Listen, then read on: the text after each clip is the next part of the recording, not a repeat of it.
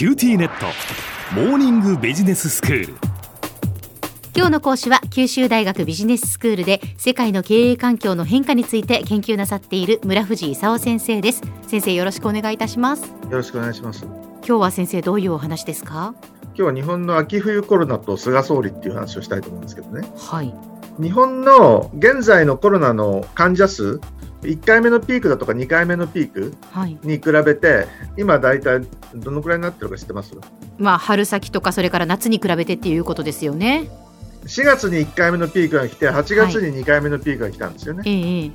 現在の感染者数ですか？現在の今も患者として治療してる人？まあやはり4月頃に比べると5倍も6倍もっていうことなんじゃないですか？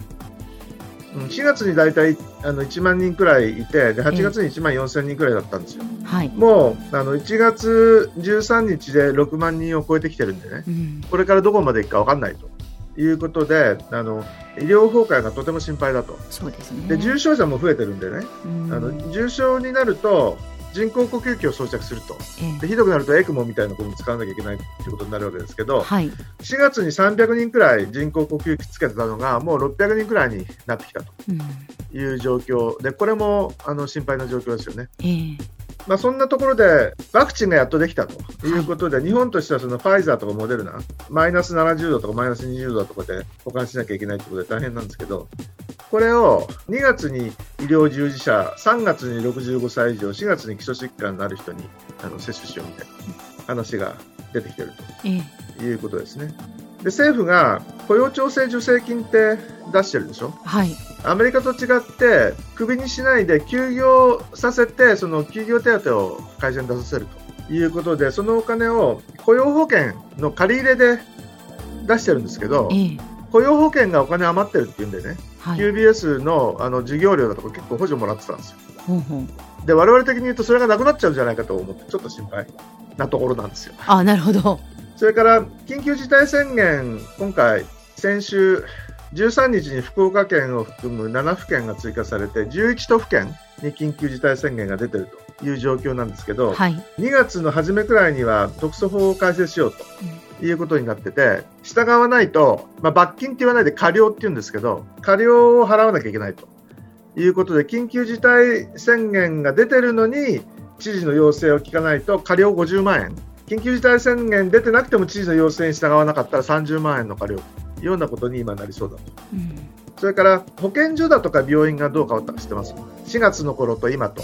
どう変わったんですか？どう変わったかというとあの4月の頃はねまず保健所を帰国者接触者相談センターって言ってたんですよ、はい、専門病院はね帰国者接触者外来って言ってたんですよ、ええ、大体その8000くらいあったんですね、はい、ところがその秋冬になってあのインフルエンザがとても出てくるだろうと。で、インフルエンザ患者が出てきたときに、コロナかインフルエンザ、その両方検査しなきゃいけないだろうと。いうんで、そもそも帰国者、接触者外来じゃもうないだろうっていうんで、あの発熱相談センターってまず言われてるんですね。うん、それから帰国者、接触者外来って言ってたのが、診療検査、医療機関って言って、8000じゃなくても2万4000くらい、3倍くらいにあの専門病院が一応増やされてるんですね。増やされてももう全然足んなくなってきてるという状況なんですね。で日本経済としてはセカンドクォーター、まあ、あの欧米とともに4月から6月くらいに向けてあの一番やられたんでね、マイナス28.8%のマイナスがちょっと戻ってきて、第3クォーター、7月から9月までは22.9%実質 GDP 成長があったのが、第4クォーターでまだプラスで3.6%、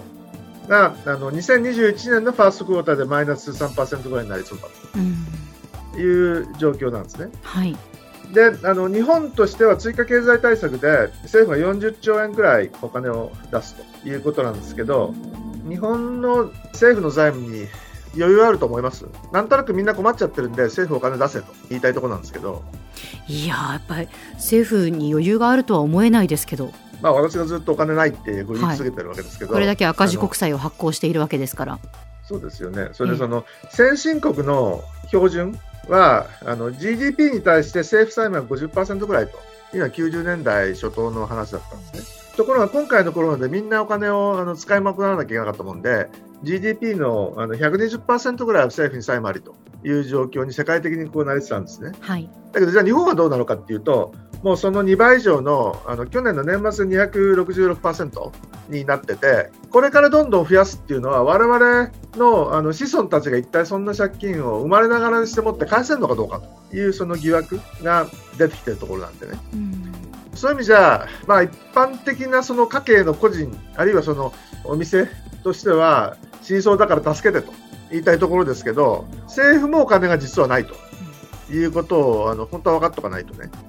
いかんと。いくらでも出せっていう話じゃないですね。で特にその去年なんかは暖かくなったらもう終わるんじゃないかみたいな話だったのが、1年続いてまだ今年も続きそうだと。うんおそらくもう来年に行くんじゃないか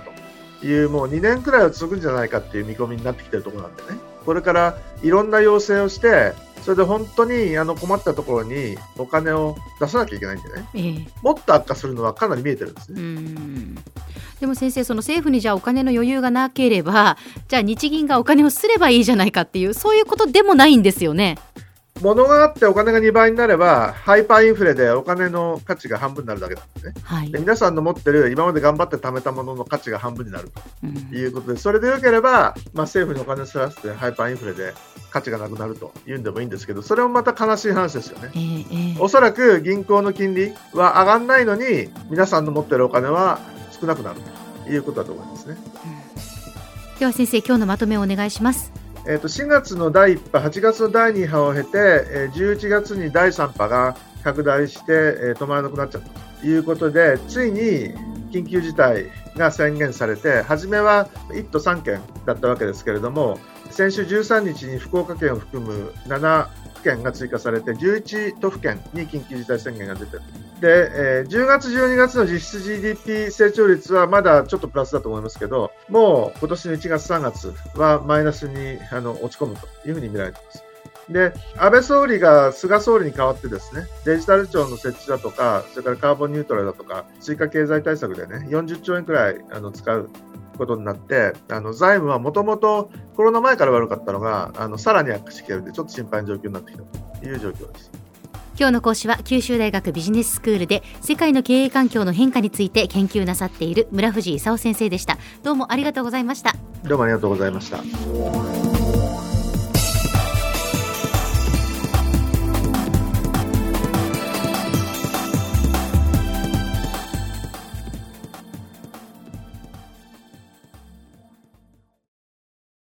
ューティーネット私を捨てて他に乗り換えるの？君は僕には高嶺の花すぎたんだ。それに彼女はありのままの俺をそのまま受け入れてくれるって。今お使いのスマホそのままで。乗り換えるなら QT モバイル。